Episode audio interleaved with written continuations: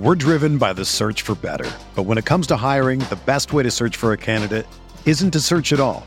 Don't search match with Indeed. Indeed is your matching and hiring platform with over 350 million global monthly visitors, according to Indeed data, and a matching engine that helps you find quality candidates fast. Ditch the busy work. Use Indeed for scheduling, screening, and messaging so you can connect with candidates faster. Leveraging over 140 million qualifications and preferences every day, Indeed's matching engine is constantly learning from your preferences, so the more you use Indeed, the better it gets. Join more than 3.5 million businesses worldwide that use Indeed to hire great talent fast. And listeners of this show will get a $75 sponsored job credit to get your jobs more visibility at Indeed.com slash BlueWire. Just go to Indeed.com slash BlueWire right now and support our show by saying that you heard about Indeed on this podcast. That's Indeed.com slash BlueWire. Terms and conditions apply. Need to hire? You need Indeed.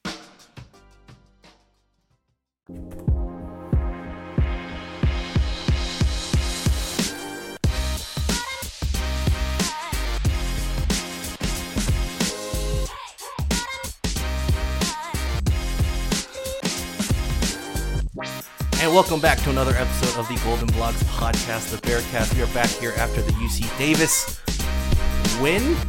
Is that what we're gonna call it? I think so. It's a win's a win. It's definitely a win. it's definitely a win because there's a one next to our name with a dash and then a zero. So a win's a win. But I'm your host, Rob Huang, with my co-host here, Andy Johnston. Andy, two words to describe the game, please. Disappointing and disappointing end. Okay, disappointing and disappointing and or and disappointing. Could be either or. Yeah, what about you? Two words to describe the game. Hmm, gonna have to say mediocre, but fixable. That's what I'll leave it at. Yeah. It's like mediocrity. Yeah, You only need one word. yeah. But there's a lot of things that we'll talk about that we can fix and is fixable things. It's not an issue in terms of the scheme and, and so on and so forth. But we'll go into that in a little bit. We are back here after what seems like a while, but it's only been a little over a week since we recorded. Yeah. Um, you were Well, you were away. Since I recorded. yeah, we had that mishap with the Twitch stuff, which we'll get back up, I think, later on in the season. But for now, we're just going to do this recording thing for a bit. Um, we got some new equipment, though, so the sound should be significantly better at this point. Yeah, it's, it's good times, good times. Good times. Yeah, I'm very excited right now. Um, but let's let's talk about how was your week? What you uh, you had some time out in New York. Yeah, I was in New York. Uh, awesome time in New York City. Haven't been in like seven years, I don't think. So it was good to be out there on the East Coast. And uh, shout out to Aheda, uh, who invited me to come watch the Cal game, but it was in the middle of a wedding. Um, but it was a it was a great time, and uh, it was great to go to the U.S. Open and see Coco play, and we had awesome seats for that. So uh, that might just be like an annual trip from here on out, and A U.S. Open trip. yeah, that was a ton of fun. And then, I mean, Saturday, like before the wedding and all the uh, pictures and stuff had to happen. We, you know, had football on and got to watch Ole Miss be terrible, so that was fun. And uh, it was just, you know, fun to see college football be back in the full swing of things. There's nothing more fun than I think that first weekend, and you sort of get answers to some questions, and then you get a ton more questions. Uh, that come up after that first game and I think that's like a perfect articulation of how I feel after you know having the chance to watch the Cal Davis game is like you know we were wondering it's always one of those things like I talked about this when we re- recorded a week ago like you guys have the ability of seeing everything in camp and then I sort of have that perspective of the 99% of fans that don't get to actually see you know what's happening uh, behind the scenes. And so my first look is the first look that I've seen them since you know the spring game and then if not that then the cheese bowl so Uh, a lot of similarities, a lot of differences. The and, bar, uh, the bar really wasn't set that high. no, not at all. Not but at all. uh, yeah, it was a good week. How was your week? I mean, it was a lot of game prep, right? We had a lot of articles go up. Um, I started working on the defensive previews, which I'll do for the rest of the season so far. So I have a lot more writing duties this year, um, and I'm excited. I spent a lot of the summer reading up on, um, just I guess learning the sport of football again. I feel like I hadn't done that in quite a while. I've watched enough games and and, and done the the beat reporter stuff, but actually investing time into learning the game of football. I didn't re- really do much, so I figured I'd take the summer to do that, which I did. And I, you know, call me crazy, but I I bought the uh, like how to learn football for dummies, like that yellow textbook. Read through it just to get a you know a, a solid foundation of like the rules and the positions and so on.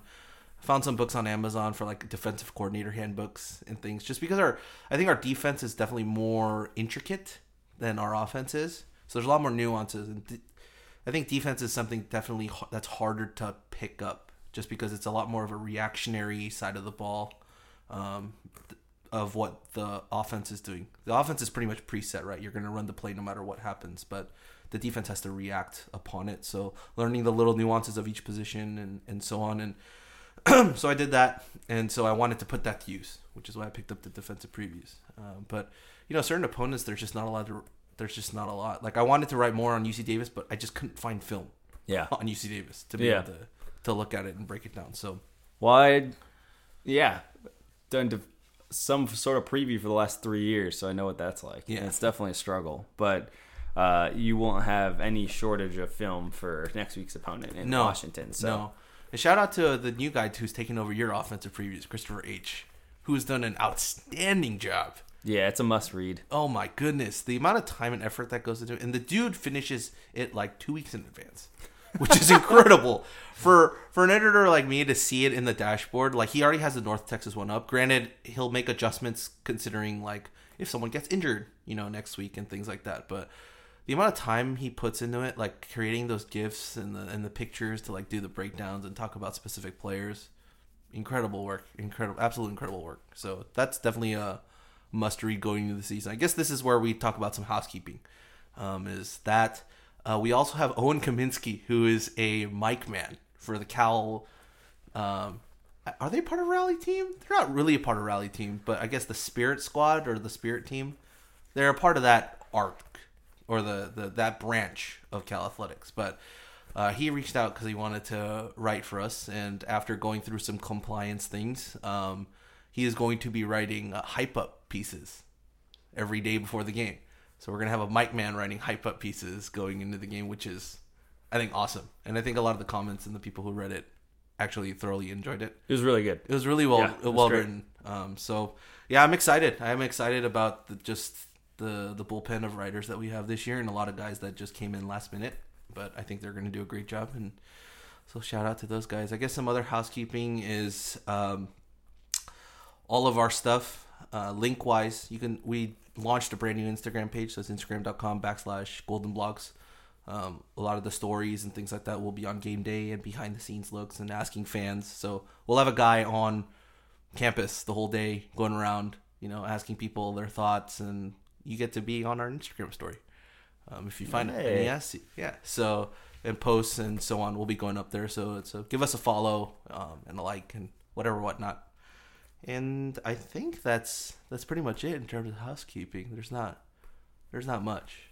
Um, I think for the next couple of weeks though, we will be podcasting like this instead of live streaming on Twitch until we get some of that video stuff handled. But Yep. yeah, but for now, this is a good this is a good place to start. So Can I do uh, football housekeeping? sure, Okay. Uh, it just in case you didn't hear about it, JT Daniels, ACL, MCL, out for the year. for Oh, so you want to do like a little mini news roundup housekeeping? Yeah. Around around the NCAA. All right, Yeah. I'm good with it. Pat Mekari made the roster with Yes. the Ravens. Patrick Um, Laird made the roster with the Dolphins. Yep.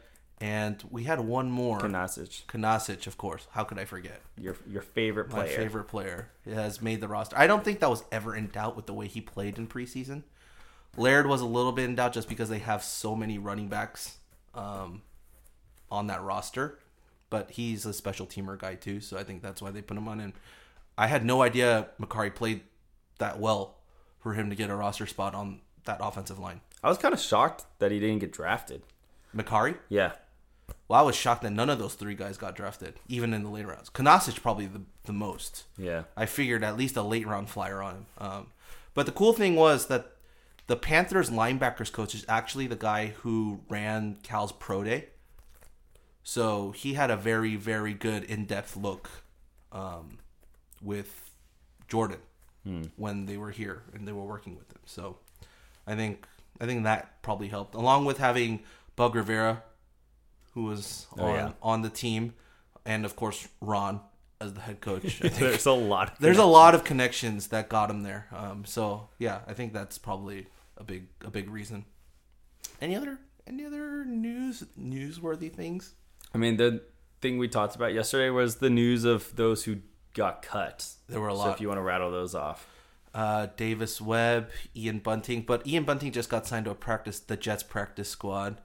Um, Jordan Veasy, uh, Steven Anderson, Maurice Harris got cut last week. Khalfani. Khalfani. Um, oh Lord, why am I blanking? There's a few more though. There's a few more. Or Hanson. Um, yeah, I think those guys. Some of those guys will find spots. Um, it might be time for some of those other guys maybe to to move on to another chapter in their lives. Which Crazy. it's yeah, it's that's how the the rule of pro sports, man.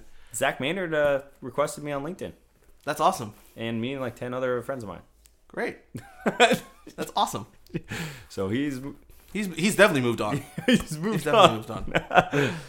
I mean, football's one. I mean, we can talk about this just for a second, then move on to the game. But football's one of those weird sports, right? Because it's only it's basically only played here professionally.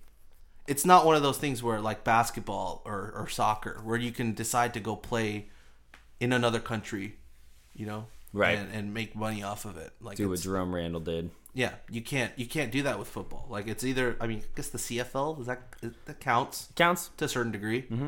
Um, but yeah, there's there's definitely a finite limit of roster spots and availability to play football professionally beyond college, which kind of sucks in a way because you don't see guys having long careers elsewhere. Maybe like a Jerome Randle type, you know. He's that's a he's gonna have a he's had a long basketball professional career. Yeah. It just wasn't in the NBA, but he made some money off of it, made a living. So he has that experience under his belt. But let's move on to the season opener against Davis. So our setup is a little different this year. Last year we did a lot of things where we kind of broke it down, talked about the offense, the defense, maybe the special teams, and, and other ways. We're going to kind of keep it a little bit more conversational, um, just the way we did it for our preview pod. So Andy and I have both written down. I think I've written down six. I don't know how many you wrote Six. down. Six. So we both have six points that we want to talk about. We might overlap, but if they overlap, they overlap. And then at the end, we're probably going to give a little bit of some accolades to players that we thought deserved deserve some, and then we'll do a little five ten minute talk on what we think is going to happen up in Seattle. Yeah. a Pac-12 game in week two. And I think this will be fun because uh, it'll create a conversation after the point, and you can either be, you know, we won't always be in agreement. Yeah. in fact, No, I we know that there's going to be one coming today. There's already But I a think- think there's already I think three. There's there has to be at least three that we think. that we have a little bit of a different perspective on. Uh huh. All right. Which I'm fine with. All right, so let's Do you want to go first or second? Well, I'm going to give them a little breakdown of what happened in the game. Just give them some stats, right? Just uh, work them through. So Cal played UC Davis on Saturday. It was a 3:30 p.m. kickoff. Beautiful day in Berkeley, by the way. A little too warm, but sunshine. Absolute beautiful day. Once you live in Chicago, there isn't a, a thing known as being too warm, yeah, you're probably right. just too cold. You're probably right. All right, but Cal beats UC Davis 27 to 13, led behind 197 yards on the ground by Christopher Brown Jr. with a touchdown. He does 36 rushes and he gained 201, lost four.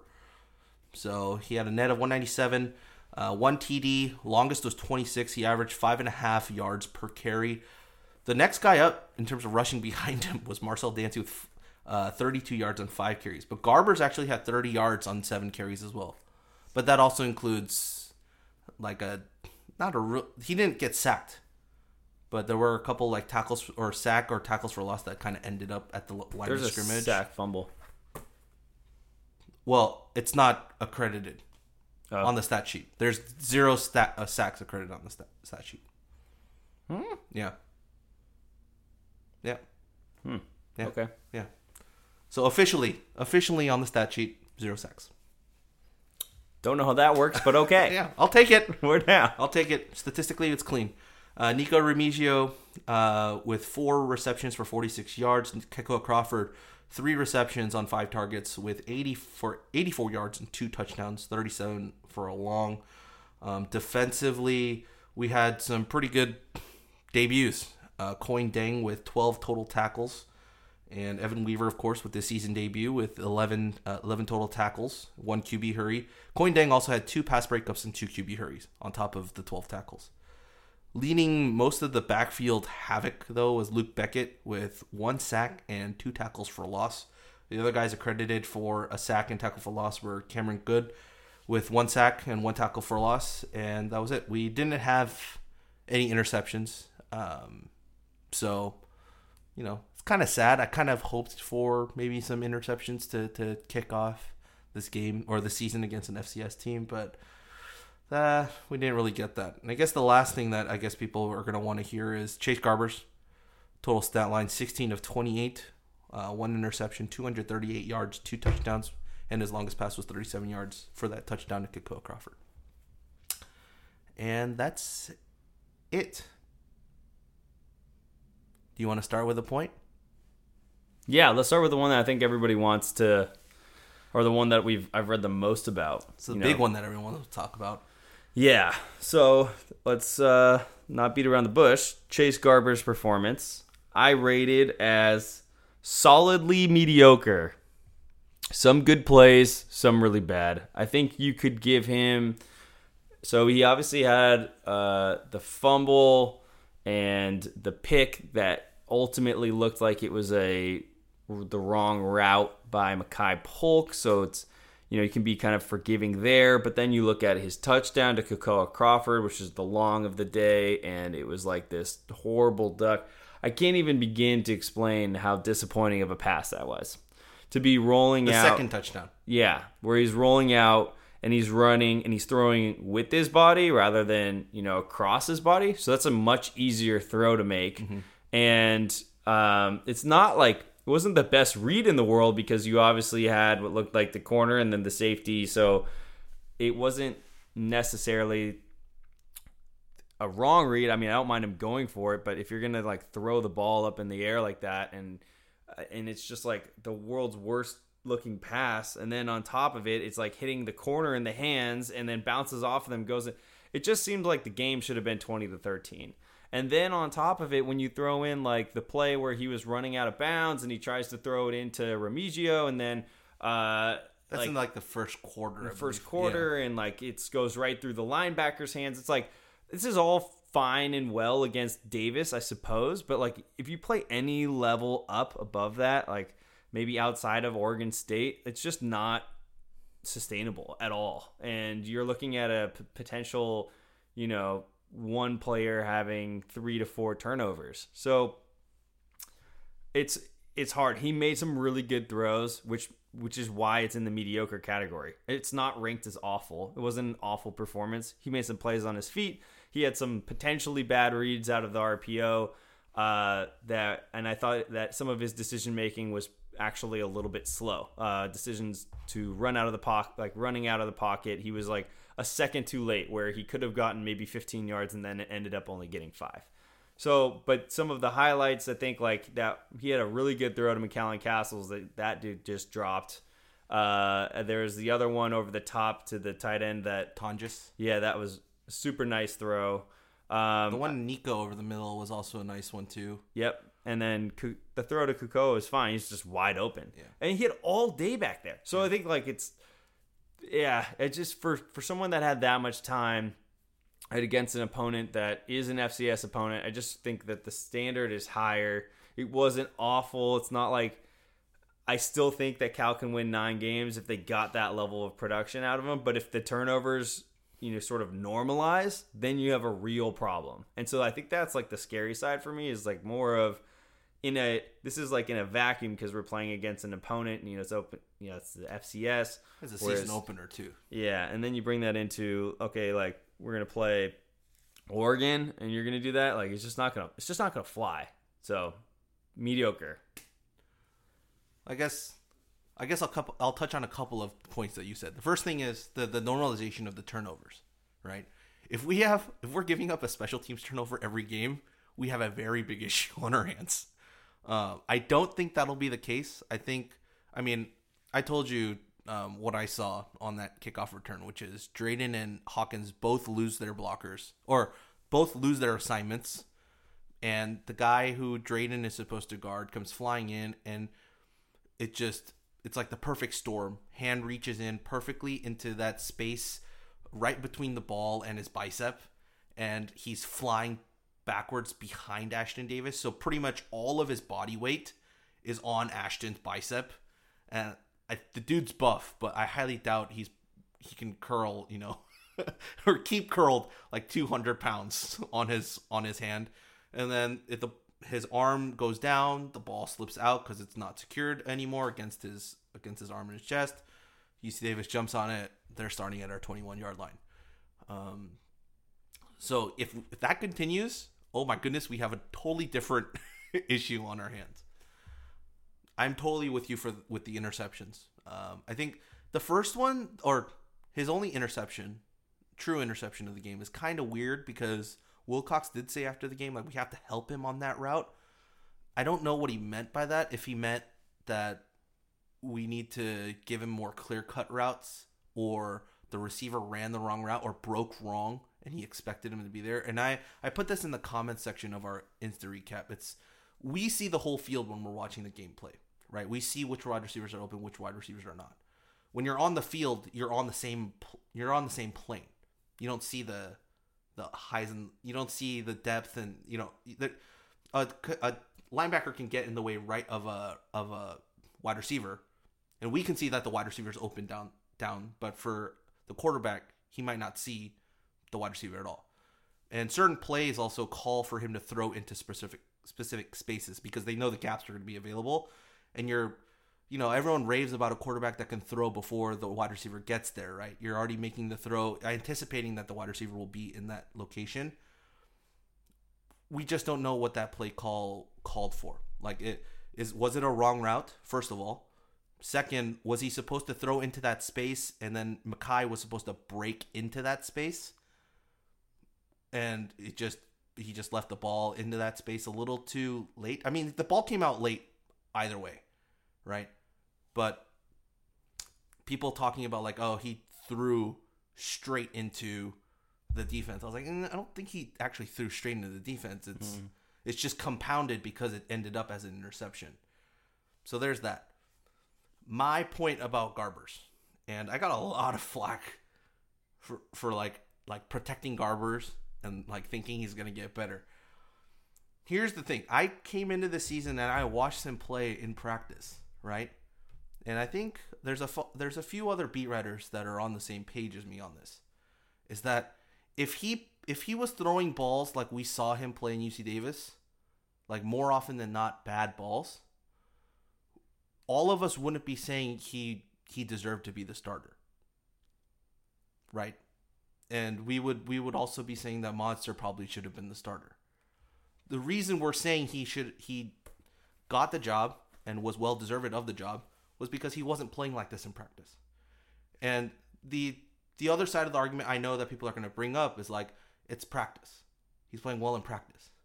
Yeah. But but the the I guess the counter argument that I can make to that is you also can't have it both ways. You also can't have you also can't have it saying like, "Oh, the offense is going to be practicing against our defense every single day," right? One of the stellar defenses that Cal's maybe ever seen, and they're going to get better and get better and get better. You can't say that and then also say, "Oh, it's just practice." And that's why he's playing so well. Cuz the defense is going to play hard during practice as well, right? They're going to try and make as many adjustments and, and pick off plays and get the, as many pass breakups and so on and play the wide receivers as well as possible. Yeah. So it you you ha- there has to be some give at some point to either side of that. To me, I think what you what you found in this game in particular is a first quarter and almost all the way like to maybe another four minutes into a second quarter where y- you just saw a lot of what probably was you know for lack of a better term PTSD from last year. That's how I figured too. And so it seemed like it was the, you know, optimism that everybody had. That's right. You get the optimism because it's in camp, and then you come out of it, and then it's like, oh, hey, maybe we, uh, you know, Yeah. maybe he's gonna take that step. Maybe And it that's like a- miraculously turns around. it's a totally logical thing to think. I mean, for someone that is a highly touted recruit, but the game tape is why I just didn't buy like the hype this year. Because the game tape of last season, it wasn't like we saw a little of him last season. Like we got to see a lot of Chase last season. Right. And Well, we didn't, but we also didn't see him just be the the guy all year. I mean, maybe. Well, I mean, we didn't see Maybe. him. We didn't see him play in two games. but like I I don't know how much of a difference there is between playing as much as Chase did last year versus being the guy. I don't know if there's like a huge in my mind just personally I, I'm not sure if I like would say there's a huge difference between those two things. My my arg, I don't know if it's an argument, but my my claim to that would be, I think the biggest thing is, and I can't speak to Chase and what he was going through at the time, but if you're going, and we talked about this all of last year, right? If you're a quarterback and you know that we're running a two quarterback system, kind of, mm-hmm. not really, and you know that if you make a mistake, you're getting benched for the other dude until he makes a mistake, then you're coming back in. And if you're constantly having that mentality switch of like, I can't make a mistake, I can't make a mistake, I can't make a mistake, and the coaching staff doesn't put that firm belief in you, you have a, you're going to have a very big issue in your decision making process. You're like, okay, am I making the right decision? Like, am I should I be throwing to this guy? Should I be throwing to my safety valve? And so on.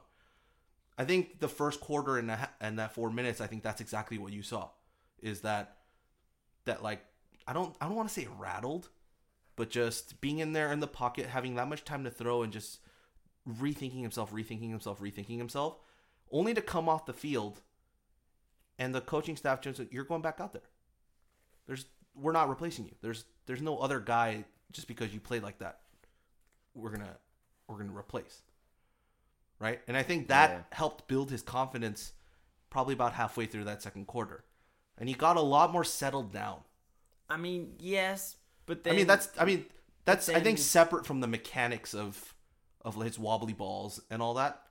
But what you saw was so yes i guess i agree with the fact that maybe there's somewhat more security in there's not somebody coming in immediately after him but i don't know if that's necessarily like the expectation that would really make sense within what wilcox is building because so much of what they're really all about is competition and so in that environment you would want to have that intensity you wouldn't want someone to have the mentality of feeling, you know, so secure that they could play horribly and still feel like they were deserved of the next possession. So I think like I get it. I agree with you, but then and then I also didn't see the progression in the game where it'd be one thing if it was like the first, you know, for the first uh quarter it was like off and then every quarter there on after it was like high execution, like really good football.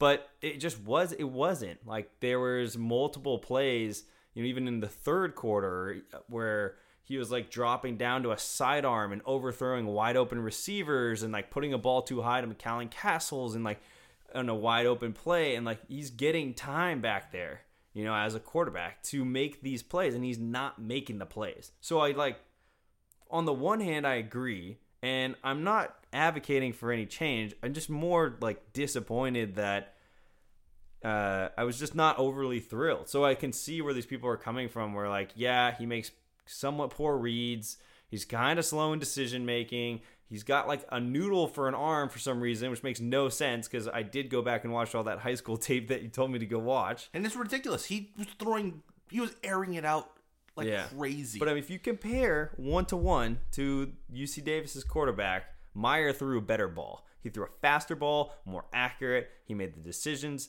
I mean, he was placing the balls like a lot of those throws where the Davis receivers were, you know, toe touching to the outside. I mean, those are throws we haven't seen our quarterbacks make. And it's not just Garbers. We didn't see those throws from Bowers either. They both seem to throw this like fluttery ball that gets too much air under it and and I think like you know you'll come back and like our expectations are sky high for what our quarterbacks can be. But I think like I just want a quarterback that can go out there and like you know zip the ball a little bit and throw it in a good spot and um and so anyways it, it just wasn't I didn't see anything here that made me feel any differently about about Garbers than I felt since yeah I'd say uh I don't know like midway through last season and it's just sort of been that consistency that concerns me because it's what I've seen and it consist it fits the same narrative and until it kind of breaks from that narrative it's going to be challenging.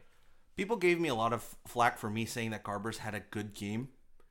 From a statistical standpoint, I think he had a good game, right? I mean, it depends on what your expectation of what Garbers was going to do was, right? If you if that's if that's what you're expecting, if you're expecting Garbers to come in and let's say throw 3 or 4 touchdowns and an interception, like sure, he didn't stand up to your par, right?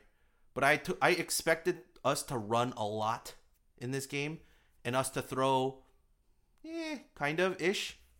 And then him to get two or three touchdowns and maybe one or two turnovers. Like that that's what I expected of him and he played expect exactly to my expectations. And is that in the grander scheme of things a good game, a great game or a bad game? Probably a mediocre game. But for me, that's why it was a good game because that's that was what I expected of the passing game as a whole going into going into this game. I think it depends on how you.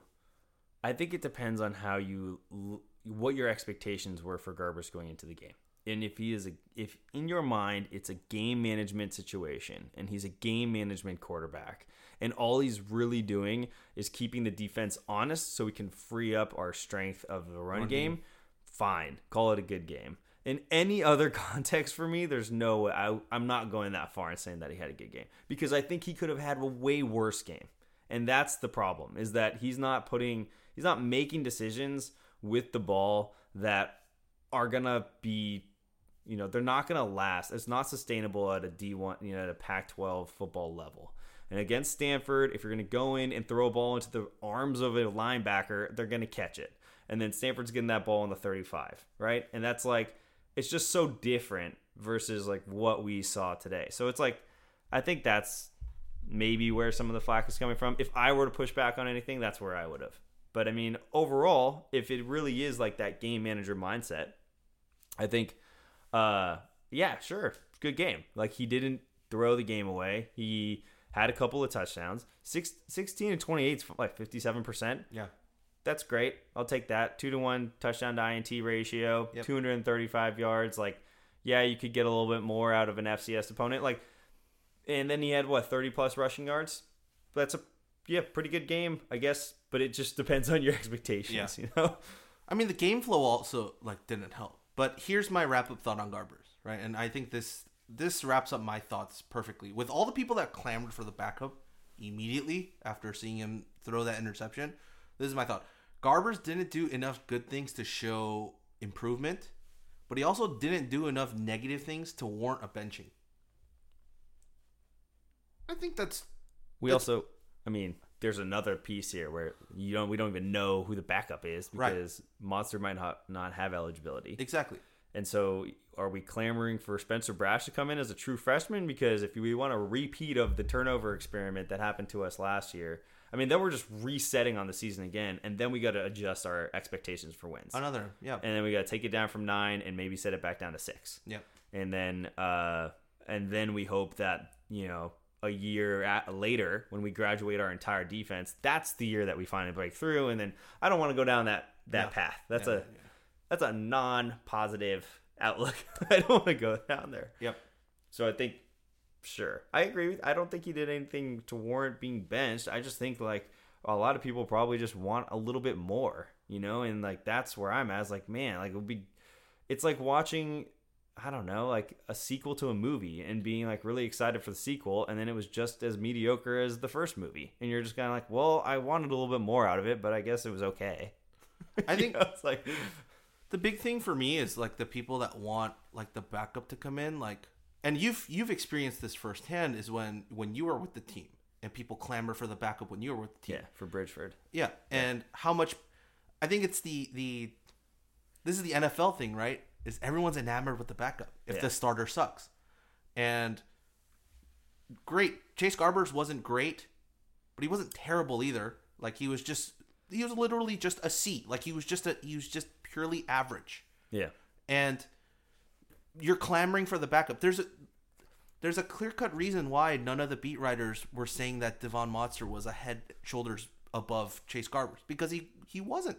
right. He just wasn't.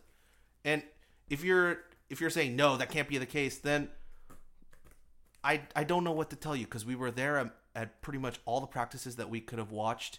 Right, unless they were having secret practices at night that showed that Devon Modster was way better, and they're just keeping him as a secret weapon. The Aaron Rodgers underground. Yeah, in the. Aaron Aaron Rodgers underground locker room, like we, we're telling you what we saw, which is that Chase Garbers was the better quarterback of the two and was well deserving of being the starting quarterback.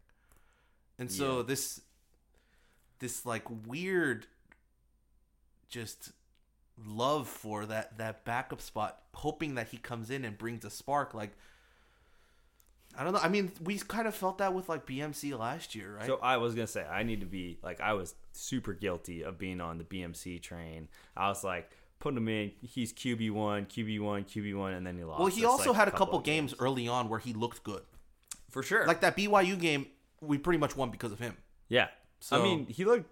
Yeah, he looked great, but yeah, I was wrong. Yeah, you can't. you you just can't be enamored with the backup. Like it, there's Yeah. there's a reason. There's a reason the coaching staff does that. Like, and if it's I if think it's too close to call, like I I don't know what I don't know what I would say, but I mean I don't it in my eyes it wasn't. Like if you're trusting of my eyes and what I saw in practice, it it wasn't. I think it's uh, it's one of those things that where my threshold for this sort of ends where it's like I like am absolutely okay having an appetite for more out of our quarterback position and I think you look at it as a bigger problem than just what you're seeing on the field. It's winning recruiting battles, which you've talked Yeah. about a bunch about. Um, you know, like there are a couple of quarterbacks. Do you want to talk about those quarterbacks that I mean, Hank Bachmeier was one of the big ones that we wanted in this class, and he threw for nearly 500 yards for Boise State this past week. Right, and then Uh, Daniels is now starting for ASU. So like, and you can pick. I think that's where I go. It's like if you want the standard to be higher, point at the coaches and the recruiting, and over, and then yeah, uh, and then as far as like development, I'm not really even sure if what we're seeing is a matter of development or if it's a matter of like pure ta- like raw talent. Yeah. But if you want more, like it needs to be addressed on the recruiting front. And that's the problem. The stable of quarterbacks that we have right now for a university that has produced some of the best quarterbacks to you know of any school in the entire Country. country uh, to have where we're at right now. Like it's just below standard. It's below standard, and so I think that to me is the bigger issue. But I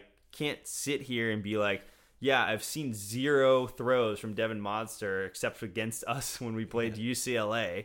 Uh, put him in the game after watching you know one quarter of garbage with a couple of batted balls and you know not the best throws. You can't. You just can't because exactly like The moment the moment you go down that path, right? The moment the staff makes that decision and then goes to the backup, this early on, like let's say Modster was available and we put him in at halftime. Oh man, that locker room and that QB room. Oh, oh boy. Like you you you might lose it. You might lose that. And you might have guys just leaving the team mid mid season. just like back to last year. Yeah. And I think we need to avoid last year because it did take a toll. keep as much consistency as possible no matter how mediocre it is. I think I think our our like line for QB play has also been heightened just because of how many good quarterbacks we've had over the last 8 years or so. Right? Like we've had some solid ones play for us. And I think a lot of people that's become like whether consciously or subconsciously has become the average quarterback play that we Yeah. seek at at Cal, which is not the case. Like Garber's like across the board with all things considered, like QBR on ESPN. You know where he's ranked after this game? No. 73rd in the country at 145. Hmm. Is that is that great? No. Is that terrible? No. He's he's he's just right there in the middle. Yeah, but it's yeah. You're playing a dangerous game, my friends. I mean, it's it's only one game. Isolating one game. Well, I mean, but that's that- QBR and then not factoring an opponent. I know, but that's also but that's also what I'm saying is that everyone's clamoring for the backup after one game, which is the first game back, which Yeah. according according to Rusty Simmons, our a dear friend, off an injury on his throwing shoulder. Right. So So, but the thing is, let's say we go to UW, and you have two quarters that looked like our first quarter against Davis. I mean, Is that that's bad? why I don't want to be on the pedestal of. But- but what I'm saying- you are you are doing the Lord's work. Yeah. But what I'm saying is, is that is that bad? Would you consider would you consider that a bad first half if that's the way we played against? if if we did two if if we had the first half was exactly the same as Yeah. the first quarter against Davis, I would bench the quarterback. Okay, okay, that's fine. Yeah. Yeah. I mean, there's. I mean, if every pass is getting, we're going three and out on every single play, and then we're getting all of our passes batted down, and the offense is going nowhere, and then we just are getting balls. Like Chris Brown would hopefully be rushing well, but like Washington's too good. They'll cue in on the running back, and Well, they'll just stack the box eight, and we Yeah. just can't do anything about it. so can't I mean, you do that, you're halfway through that game, and you can't, you know. I mean, that's. But the problem is, like, that's also isolating the worst. So I think you look at it the game as a whole, and if Garbers can go, if you look at his production today and said, okay, we'll take, you know, two to one touchdown to interception ratio, a couple hundred yards throwing, and some positive gains on the ground, for sure that'll play against Washington, big time. Take that any day of the week. So I think like, go there. So I'll so I already said my first point, which was my Garber statement about he didn't he didn't do anything bad enough to warrant a benching, but he didn't do anything good enough to show that he's improved. Okay, that was my first point. My second point kind of goes off of that into the game as a whole. I think the game as a whole and how the game went started off with that kickoff fumble. We go down 10-0, right? And it's just like, oh my god, we're gonna lose this, aren't we? like that that feeling, that Yep. feeling of we're gonna we're gonna botch this badly as the first game of the season. UCLA Twitter person was right. That's Yeah. Mm-hmm. all that was going through my head. I was like, no way. And He kept tweeting at me on the Golden Blogs account. Really? Yeah, uh, but then he shut up as soon as we tied it. Oh, I keep tweeting at him about their loss to Cincinnati, so don't worry, Why- I got yeah. your back. Okay. I think the game and how the flow of the game and how it started off, right? Regardless of how it ended up. The way it started and about up until halftime is the reason this game leaves a a worse taste in the mouth than actually what happened in the game. Does that make sense? Yeah, Yeah. I I think I totally agree. Yeah. I think that the first quarter brought back. It was like all of the same. All of the The first quarter was a was a like a, a microcosm of the Cheez It Bowl. yeah. And so to go and have to relive that, I mean, no one should have to relive that. The Cheese Bowl was No one should ever have to disaster. rewatch that ever. Yeah. So I think that um yeah, I mean and then the rest the three quarters and that's the thing. The second and the third quarter is what I would really highlight and say saw mark marked improvement in and um and then the fourth quarter like just quarterback position again. Uh the fourth quarter I felt like we kind of like regressed again where we started missing receivers. The biggest difference between if you look at, you know, yeah, I think the big thing is the running game. The O-line play. the O line, yeah. Oh my goodness. Which is like one of my points. Go for it. So, um, like Chris Brown as a feature back, uh, we talked about this. He makes four yards look easy, and I don't think I've seen that in a while. You know, When's the, what's the last running back you think that you remember that made a four yard gain look just like a just like a little stroll? maybe CJ.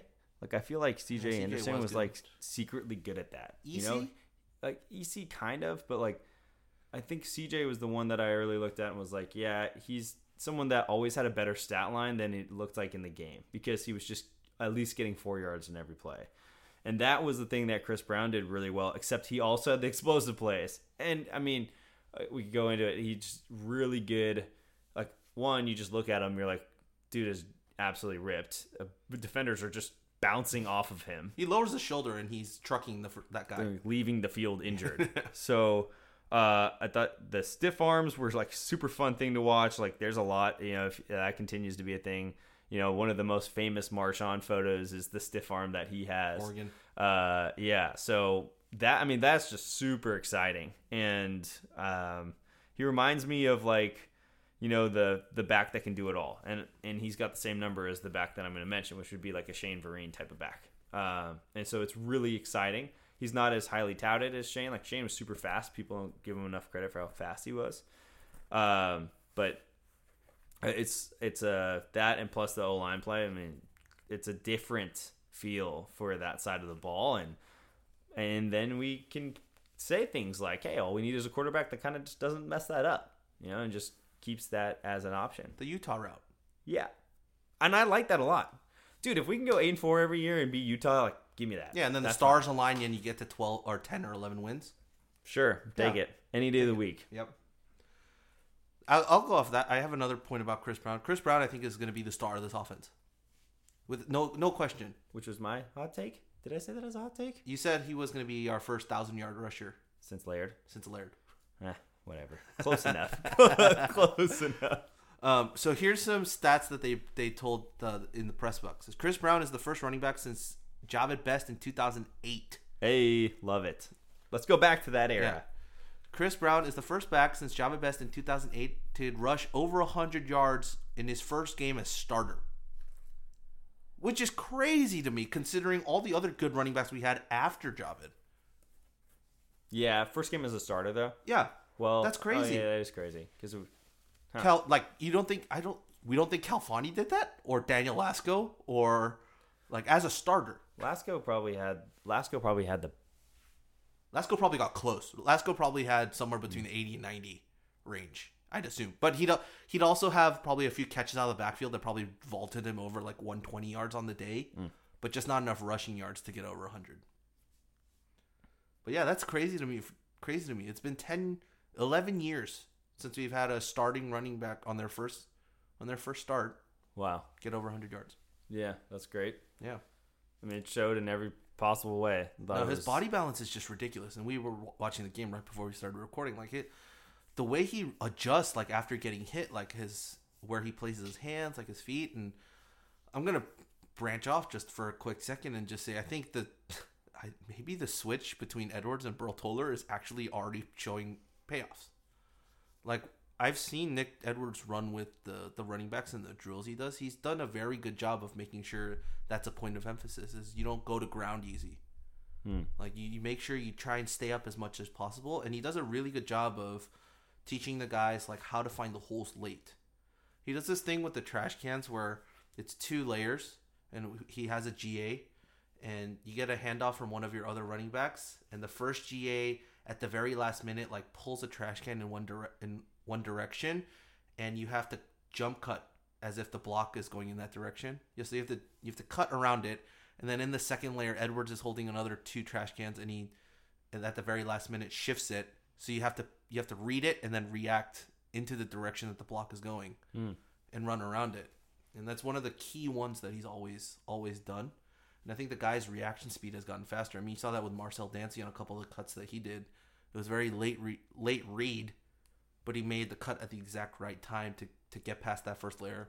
Oh, that into spin move. That spin move. Yeah. Spin move's been a big thing that they've been working on too.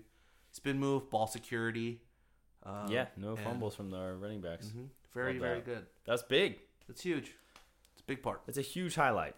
I think that, and uh, I think I'll just roll right into the next Go one because it's just easy. Is that the O line, which uh, I think one of my hot takes was that it would be the best O line we've had since about the same era of Yeah. uh, Javid. You know, Yeah, the late 2000s. I think it's just going to be a massive strength for us, uh, barring injury. Really, which we kind of already have hit right now with Daltoso going on in the game, and we're unsure of his what was hurt? status. Oh, you don't know. Well, yeah, I mean the staff will never tell us Yeah. what the injuries are, nor will we, nor will they tell us if he's available for the game this week until the day of the game. Right. So All right.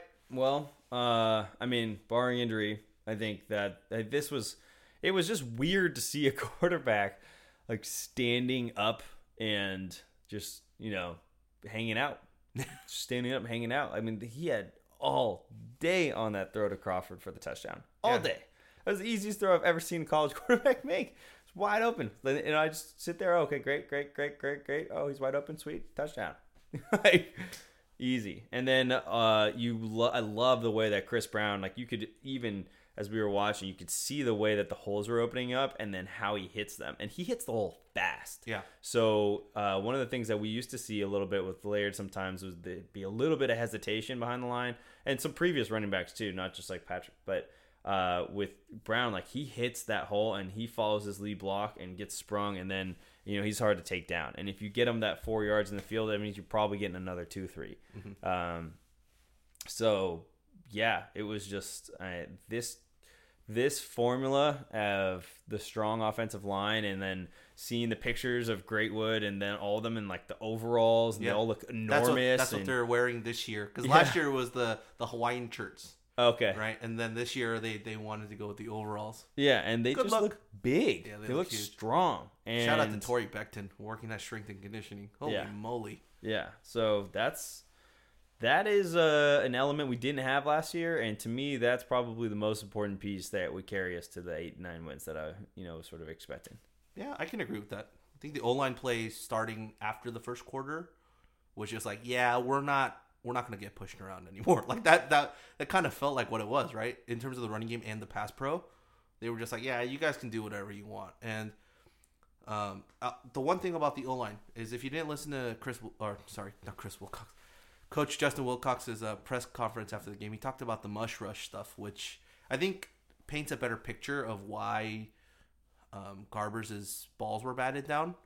Um, so what he described was a mush rush, mush rush, which is where the defensive linemen run up into the O linemen and act like they're rushing, but after they make that initial contact, keep their head up, looking at the quarterback, and then just and then don't push back any further and just lift their hands up at the right time to try and get deflections. And you saw that a couple times. Uh, you saw that three within like the first quarter and then the few minutes afterwards. And then he said that they adjusted for it afterwards because they realized that's what they, that's how they were going to attack from the D line, and they told uh, Chase to to squeeze the ball, tap it three or four more times to make it look like he was going to throw real quickly, but instead to hold it, wait for the plays to develop downfield, and then make those throws. And I think it ultimately it worked out perfectly because the D line didn't have any batted balls for the rest of the game. And that was arguably their most experienced unit. They Yep. were replacing people all across the board everywhere else. All right. Let's see. Do I got I got one? I got one. All right. This was arguably I won't say that yet, but this was probably the most vanilla game plan from Cal offensively and defensively that we'll see all year. And as much as I think the coaching staff won't admit to this, I think they planned the game plan like this with one eye on Washington. Because you know Washington's going to look at this tape, right? This is the one tape they'll look to see the new skill players, you know, the new players across the board, new players on defense, and try and get a feel for how they're going to do. And all you saw defensively, and I think offensively as well, is their athleticism, right? We we honestly at toward at the end of the game, what it came down to is we were more athletic and physically gifted than Davis, and we pushed them around to get the win. Yeah, And so I think they knew that. They didn't I don't think they expected Davis to punch us in the mouth right as we started the game. no, But they adjusted accordingly, um, and they did enough to use that physicality to get us the W. And they did that on purpose just because they have a lot of things stored that they didn't want to get on tape yeah, initially going into your first Pac 12 game, which you probably could have used a couple, let's say, if the UW game was later on in the year, right? Or maybe even the first Pac 12 game of the year, like how it usually is in like week four or five. But the weird with the weird schedule this way, like you just don't want that type of exposure because this is a big game, especially in conference. yeah. Oh, I think like the Davis game can be described just through Justin Wilcox's body language, which at the beginning of the game was like laughing and hugging Steve Greatwood, and then by the end of the first quarter was arms crossed, Stern. stern, stiff body with a scowl across his face. And I think that was uh, one of those. Yeah, they did not expect that. But I think the point that you just laid out is is one of the the best that I've you know one of the a really good obser- observation. I think that uh, yeah, you know both defensively and offensively, it did seem a little bit like vanilla and uh, with UW like them not wanting to give those looks away for sure. And if they think that they have the talent, I mean, it's one of those things that you hear in the post game press conference when you lose, which is we overlooked them. uh, so it's a little risky, but um, you know, it obviously paid off. And at the second at the second half is what you, exactly what you saw. You saw, you know, it just sort of opened up for Cal, it became easier, and then yeah, we had way more talent off on our offensive line and on our running back, and we were able to just kind of lean into that heavy. We can't run Chris Brown 36 rushes a game. We'll run him out of gas by the middle of the season, but um, yeah, I think saving that game plan, being able to win, you know, we probably could have won 30 to 13. I still don't know if I'm really giving that touchdown to Crawford, but hey, if we were going to, you could probably have a, something like that. And um, you could also make a case that the first touchdown that we gave up was, you know, a little bit of just un- misfortune. So, I mean, we didn't do a lot of the things that we saw last year alone, too, right? Like, if you remember that USC game, what were- some of the biggest defensive plays was the Evan Weaver sacks, and it was the same play, right? It was a stunt up the middle. yeah. We didn't run a single stunt for our linebackers. Yeah. like we ran Kuony outside as the outside linebacker in our speed package, but he just ran a, a just a straight off the edge, just run to the quarterback. We we didn't run any intricate things, and it didn't. Uh, I mean, I'll have to look a little bit more closely, but it didn't look like we ran any disguises either. Yeah. What we- what they saw is what we gave them. Yep. So we're not showing them any of our disguises, any of our transition looks. Like, yeah, this is what you see is a one high safety. Yeah, no, no, we're gonna go into cover three. like, we saw none of those transitions whatsoever, and I think it was to make sure because you, ha- I think you have to know that you're going against Washington in Seattle, but they have a first year quarterback mm-hmm. or a first year starter at quarterback.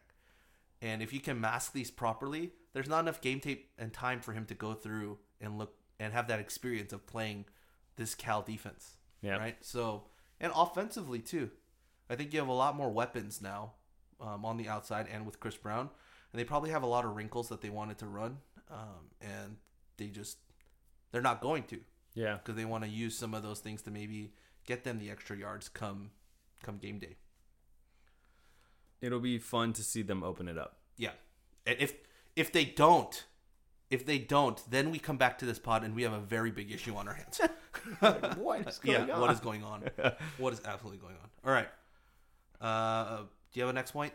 Yeah, uh, I think you could count about five to six turnovers that of like if you had everything that could have gone wrong. So like Davis players making interceptions. There could have been two more interceptions at the very least. Yeah, so I think you could have had a game where we had about five six turnovers. And so I think something that I just sent out on Twitter is like there's a good you could make a good case that this isn't just like a player issue with the turnover stuff, which we were make we were saying, oh, it's just McIlwain. McIlwain's just like so careless with the ball, like well, uh, it's just McIlwain. Well, here we are in another season, and now it's Davis, and we're turning the ball over at a super high frequency. So we might have a turnover problem, and this is on the coaching staff, not even a reflection of any player. And I think that that's probably the most concern- concerning thing coming out of this game is that you know I mean, look at TCU, look at Arizona game. I mean, any of those games where we lost because of the ridiculous amount of turnovers we were making, something's got to give and something needs to change. And I don't know what it is, and I'm not sure. Like, uh, but the coaching staff might need to be observed. You know, uh, as a, as a result of some of this, of, of some of what we're seeing on the field. Yeah, I think the biggest thing, right, is now it's gonna at the the biggest question at the end of this season, looking ahead, is was the decision to keep Baldwin gonna be a payoff? Right? I think that's the that's a that's a big question that fans are going to ask themselves. Like at the end of the season, we can we it's only going to go one of two ways. Wow, that was a solid decision to keep Baldwin. It might have started off a little weird, but good good call. Or man, you should have you should have you should have let him go when you had the chance and started fresh going into this season. Yeah. So it's it's one of those weird things. Um, all right, I got next one. My point is uh, we have a very big issue with the interior defensive line. Not having Ciu, not having Maldonado, um, is very big, and you saw that in the Davis game where they ran a lot of plays up the middle, especially on runs, and just got yards. We got pushed around. But the saving grace in all of this is that we got to see Brett Johnson play at nose guard. And when we put Brett Johnson in at nose guard, after the first couple plays where they one on one him against a, a guard or center, he was commanding double teams. And that's exactly what you want from your nose guard. You want him to, if he can eat up three people, even better. but if he can eat up two, if he can eat up the center or either one of the guards, he's doing his job. Because it's a numbers game up front, right? So if he can do that, then you it frees up linebackers and it frees up defensive ends. Yeah. And so I firmly believe he'll be the starter at nose guard come Washington. I also firmly believe we'll move Beckett probably back out to the defensive end spot where he's probably his, is his best position anyways. And then use Beckett to spell Johnson inside what if like let's say we go into a speed package, I think that'd be perfect. Hmm. Moving Beckett inside and then putting like Kuony, you know, outside and then putting Tattersall in or, or shifting that around. But I think that'd be that'd be on point. But Yeah, I don't actually know how much to make of the interior D line struggles versus like are they struggling because we're not doing anything that's all that interesting as a defense and therefore like, you know, they're not getting any help from anywhere else and would they look better if we were like sending more blitzes or doing different packages versus like what we did there or if it's just like we didn't have the bodies but yeah Brett Johnson is an absolute monster it was fun watching him play I think it's the size, right? Like Beckett's great, but he's not the size of a nose guard. Like a nose guard is is one of those big, huge guys on the team, like a Chris Palmer from last year, right? You want like a 285 to 300 pound bowling ball that's smack dab in the middle, that's unmovable on runs and forces you to either run outside or just run into his own center and guard. And so, but we didn't have that um, on Saturday, and I think we, I think Brett Johnson gives us that. I think I still think Brett Johnson's best position in the long term is going to be outside, but if he wants to play this year and he wants to play the whole year, getting some some time at nose guard and pretty much as a nose guard, his only his only thing is just going to be hold two guys, like make sure two guys are on you and just just run at the ball. Like that's he's not going to be asked to do more than that. Yeah. Whereas on the edge, you're asked to do a little bit more, maybe drop back into coverage a bit, maybe spy a bit or set the mm. edge. But I think staying as the nose guard, your your role is pretty pretty set. do you want to talk about Tevin Paul making that defensive play Oh Lord, yeah, that was amazing. That was absolutely amazing. I mean, he was set up, I think, as the outside linebacker in that role, and then it looks like he's going to blitz, but no, he drops back and then follows the wide receiver. It looked like a wheel route, um, and just stayed with him all the way down the sideline. Got his hand up at the exact right time, and then broke out the pass. Beauty, beauty. It's so crazy. So crazy seeing someone that big make that type of play. That was really wild. Oh, um, you got a next one? Yeah. Point. Um I think we're running out of points. Yeah, I'm running out. I have my final two, which are unsurprising. So I think like we'll continue the trend of defense. I think uh, my two players that I, you know, didn't see that much of last year, and then saw a lot of today were uh, Goode, Cameron Goode, and then Kuony Deng. And those two were just like the most fun for me to watch. Obviously, Goode we saw last year, but he got hurt and missed the whole season. So he was like all over the place, just making like great plays. He and- had the sack too, which Yeah. is terrifying. yeah, we tackled the guy with one arm. Yeah. So uh, it was amazing to see him back, and I think a lot of people have echoed that. You know, it's great to see him back and playing, and, and he's a huge asset for us. And then Yeah, Deng was ridiculous. He was all over the place. He's still kind of skinny, so I think like he could put on more weight even. He has the frame too. Yeah, he definitely does. And you just start thinking about like what he'd be capable of even at that level, and it's crazy. But he was all over the field, and it was impossible not to see his number come up. Uh, and then just hear the announcers of being like, "Man, it's crazy to think that, that this defense added somebody like that." Yeah. So uh, it's going to be fun to watch. I can't wait for this defense to be like to see what we're going to see. You know, the, Yeah, mid-season form. yeah, because we forget like the defense was kind of like finding its identity in the first few games. Like it was really good, but it wasn't like the ridiculously good defense that we got to know towards the end of the year. Right. It sort of took till October to kind of get, and then it was like boom, we hit that, str- we hit our stride, and so. I can't wait to see what this defense is when we hit our stride versus you know the first couple of games of the year. It's a that's a big one.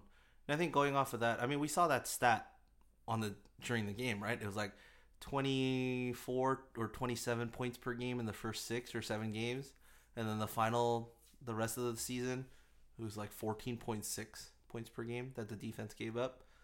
That's like a 10 point drop. It's the two possession drop. Like that's incredible. yeah, it's incredible. Yeah. I don't know if we'll get statistically to the point where our defense is as good as it was last year, just from a stats standpoint. Um, we easily could. Like I'm talking about like the turnover numbers, the interception numbers, the the keeping teams points per game like that low numbers, but I think we'll still have an elite enough defense. We're gonna have a, an elite defense. Um, it just the numbers just won't be, I think, as good as last year because I think some people were surprised, like when they were facing off against our defense. My final point is like it's on a happy note. No one got injured. Yeah. No one getting injured in the game was spectacular because that throws a huge wrench. I mean, knock on wood, but I mean, you saw what happened with SC this week against Fresno. Like, you lose your starting quarterback in the first game of the season. I mean, I guess the, the silver lining in that would be like if you're good, if you know you're going to lose your starting quarterback in the season, I guess the the one game to lose it would be your first one, just because then you know you're working the backup the rest of the year. Yep. Um, but I mean, not having anyone go down this year in the first game is absolutely huge. Yep. And seeing all those guys healthy, Cam Goode had a couple times where he went down, and from the press box, I couldn't see why he went down. But then watching the watching the game on TV, clear cut, just cramps. Yep. And he got back on the bike and he was working it off. And of course, I mean, it's his first game back. Like he's gonna be running at full speed, but you know his body's not used to it yet. Yeah. I feel like, you know, we lost like Conavai and you know in Bowers, and we had a bunch of injuries Yeah. last year. So it's it was it's really good to see them healthy. Really, really good to see them healthy. Thoroughly excited. All right. So should we give out a couple of awards before we talk about UW for a little bit? Yeah. All right. Do you have a offensive player of the game? CB. Yeah. Easy. I think I I'll go off of that. I'll say O line. Yeah. The entire offensive line. Yeah, the entire offensive line. Yeah. If you if and I just showed Andy the uh, Curhan and Chris Brown post game conference interview. If you don't, if you haven't watched that yet, please go watch it. It's absolutely hilarious, absolutely hilarious. Um, and then your defensive player of the game. Oh, um, hmm. I think I am like leaning towards just saying Cam Goode was the defensive player of the game. Uh, he had a couple of really solid havoc plays. I, the sack, and there was another play where I think he like stripped the ball out, but they ruled it, you know, incomplete because the receiver never really had it. It would have been a fumble. Um, I mean, he was just all over the field, so I feel pretty good about that. I'm gonna have to go with Beckett. I think Beckett on the stat line at least he had the the sack and the two tackles for loss. I believe, if I'm, if I'm not mistaken. Yeah. So yeah, he he filled up the stat sheet, which I fully expected him to, anyways. But all right, do you have a uh, who, what what drinks are we sponsored by at, at Cal Athletics? Are we Pepsi? I think we're Pepsi, right? Who's your who's your Pepsi? Gatorade. Are we Gatorade? Yeah. All right. Who's your who's your Gatorade player to watch out for next week? Who's your Gatorade explosion player for next week? Like, who do you think is gonna have a just a, a standout like just game? Evan Weaver. He's going home his senior, Senior year. year. This is gonna be. This is personal. he was very upset after this game. Uh, I'd expect him to be the person to watch, and I'm not choosing anybody on offense because I don't know what we're gonna get. Um, I've been saying this for weeks, so I'm gonna do it again. For me, I think it's gonna be McCallan Castles. He showed he he had some moments in this game to Mm-hmm. like in, announce himself a little bit. He declined. He declined. He was like, "Not right now." Um, Yeah. Well, the first one was def- the first drop was definitely on him. Uh, no one- question. yeah, the other one was second one was Peppers. kind of on him, but not really because it, it bounced off his hands, but it was a little too far ahead. Um, I think McCallan's going to play a, a big part. At the tight ends have to, and we threw the tight ends decently in this game. Um, but I do feel like we're going to start to work them in a little bit more over the middle, especially against bigger bodied linebacking cores, which Washington does. You put a six five, like it's going to be so much easier to throw to McCallan who's six five than to to try and throw over the middle to Nikko or Jeremiah Hawkins. I just I just think. All right, let's talk about UW for a little bit.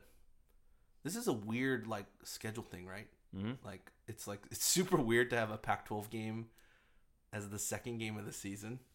Like I've I have you ever experienced a Pac-12 game this early? I know Stanford and SC sometimes has this because they play Notre Dame so late in the year. But yeah, Yeah, for- they had those early games last year. yeah, I don't remember us ever, ever having to do this. it's kind of nice. It's an extra. It's like one of those things where you go out of the the area of like Norm normalcy. or of like being like, well, uh, like will Cal actually be this good in the Pac-12? It's like you get a really early response on like where we Really might gauge. Yeah, early gauge.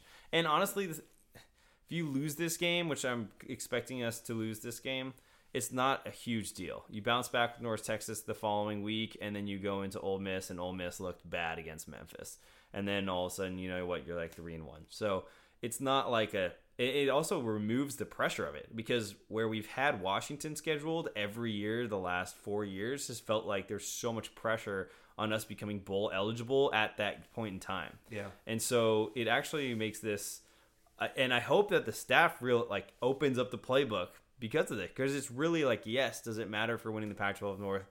Definitely. And do I want to win five hundred dollars in Vegas because of my bet? Yes, I do. but uh, at at the end of the day, as far as like where we need to go this year, it's not the world's most important game. Whereas if it was catching you in early November, it'd be like, oh, this game matters, you know. so it's cool in that sense um, to get it early. I think it also will allow us to either surprise Washington or they could surprise us. And um, yeah, Yeah, it's one of those games where the expectation for both sides, I think, is unknown, right? Because we both played FCS teams in week one.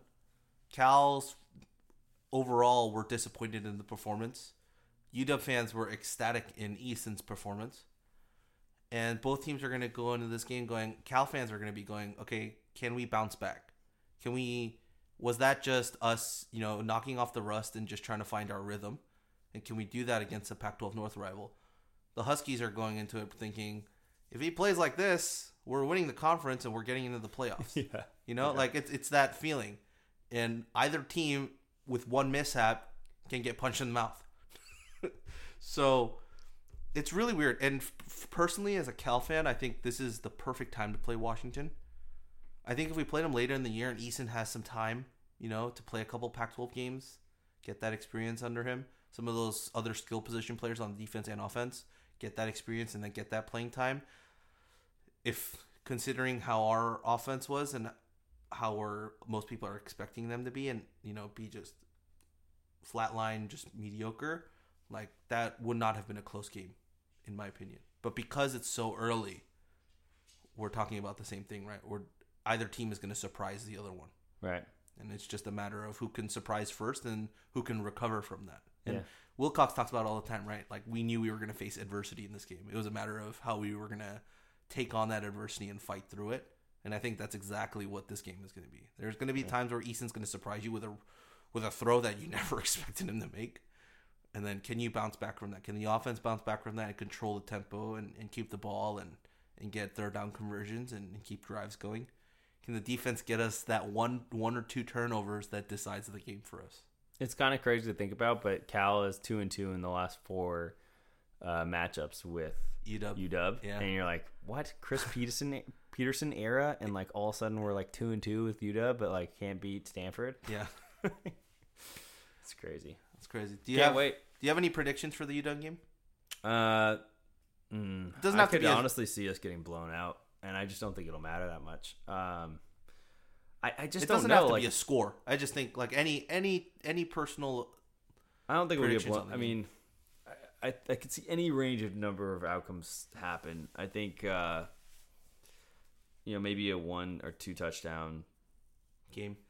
game. I, I just don't know if I see enough right now in us winning. I, I've never pegged this game as a win on the schedule, you know, and, and I've still been saying strong about the eight nine wins. So it's like I've never pegged this one as as a W this year. Um, I do think we will beat Oregon on the road, so that's sort of been my big one. But if hey, if we get UW instead, I'm I'm here for it. And will the team be ready? Yes, because Evan Weaver, will be ready. So the entire team will be ready. I'll be in New Orleans. It'll be 9:30, and I'll probably be disappointed that I'm having to sacrifice a night in New Orleans to stay inside to watch Pac-12 football. But it'll be fun. Um, and uh, yeah, I think if we can just get get the running game going, then it plays directly into our strength and how we can beat that team. So it's totally possible. You know what my hot take uh, prediction for this game is? Not in the sense of like a score, but the game I think will be decided by one or two drives by Cal's offense off of a Cal defense turnover. Right. I think we're gonna. I think the defense is gonna turn UW over at least twice in this game. The question is, does Cal get touchdowns or any sort of points off of this, or do we go three and out and punt the ball? Well, now that we got Greg the leg, Yeah, field goals for days. 47 yarder. 47 yarder. But yeah i think that's what it's going to come down to. Like we turn the ball over we're on you know either their 45 or our 45 right around midfield. What do we do with it? Do we go three and out? Do we run the clock a little bit maybe get three points? Or do we just push down the field and somehow get that touchdown and put pressure on them and it's going to come down to that in my opinion i think the defense is going to do enough in keeping the score down to keep us in it and their defense as well but I think our defense has the edge of getting maybe those one or two turnovers from the secondary, and then we're just gonna have to to capitalize. And if we don't, that's probably where we lost our game. That's my thought. I don't. I just don't think that this is gonna be a blowout. That's pretty much it. We're done here from the Bearcast. Um, just a little, I guess, more end of the pod housekeeping. You can find all our stuff at CaliforniaGoldenBlogs.com, Twitter at twitter.com backslash goldenblogs. You can find Andy on Twitter at, Andy J Beast Mode. you can find me at Rob11HWAMG, and you can find us on Instagram at instagram.com backslash goldenblogs. You can also find us on Twitch at twitch.tv backslash goldenblogs, which we will be up later, uh, not yet though. And that's pretty much it. That wraps it up for us. And as always, go Bears. Go Bears.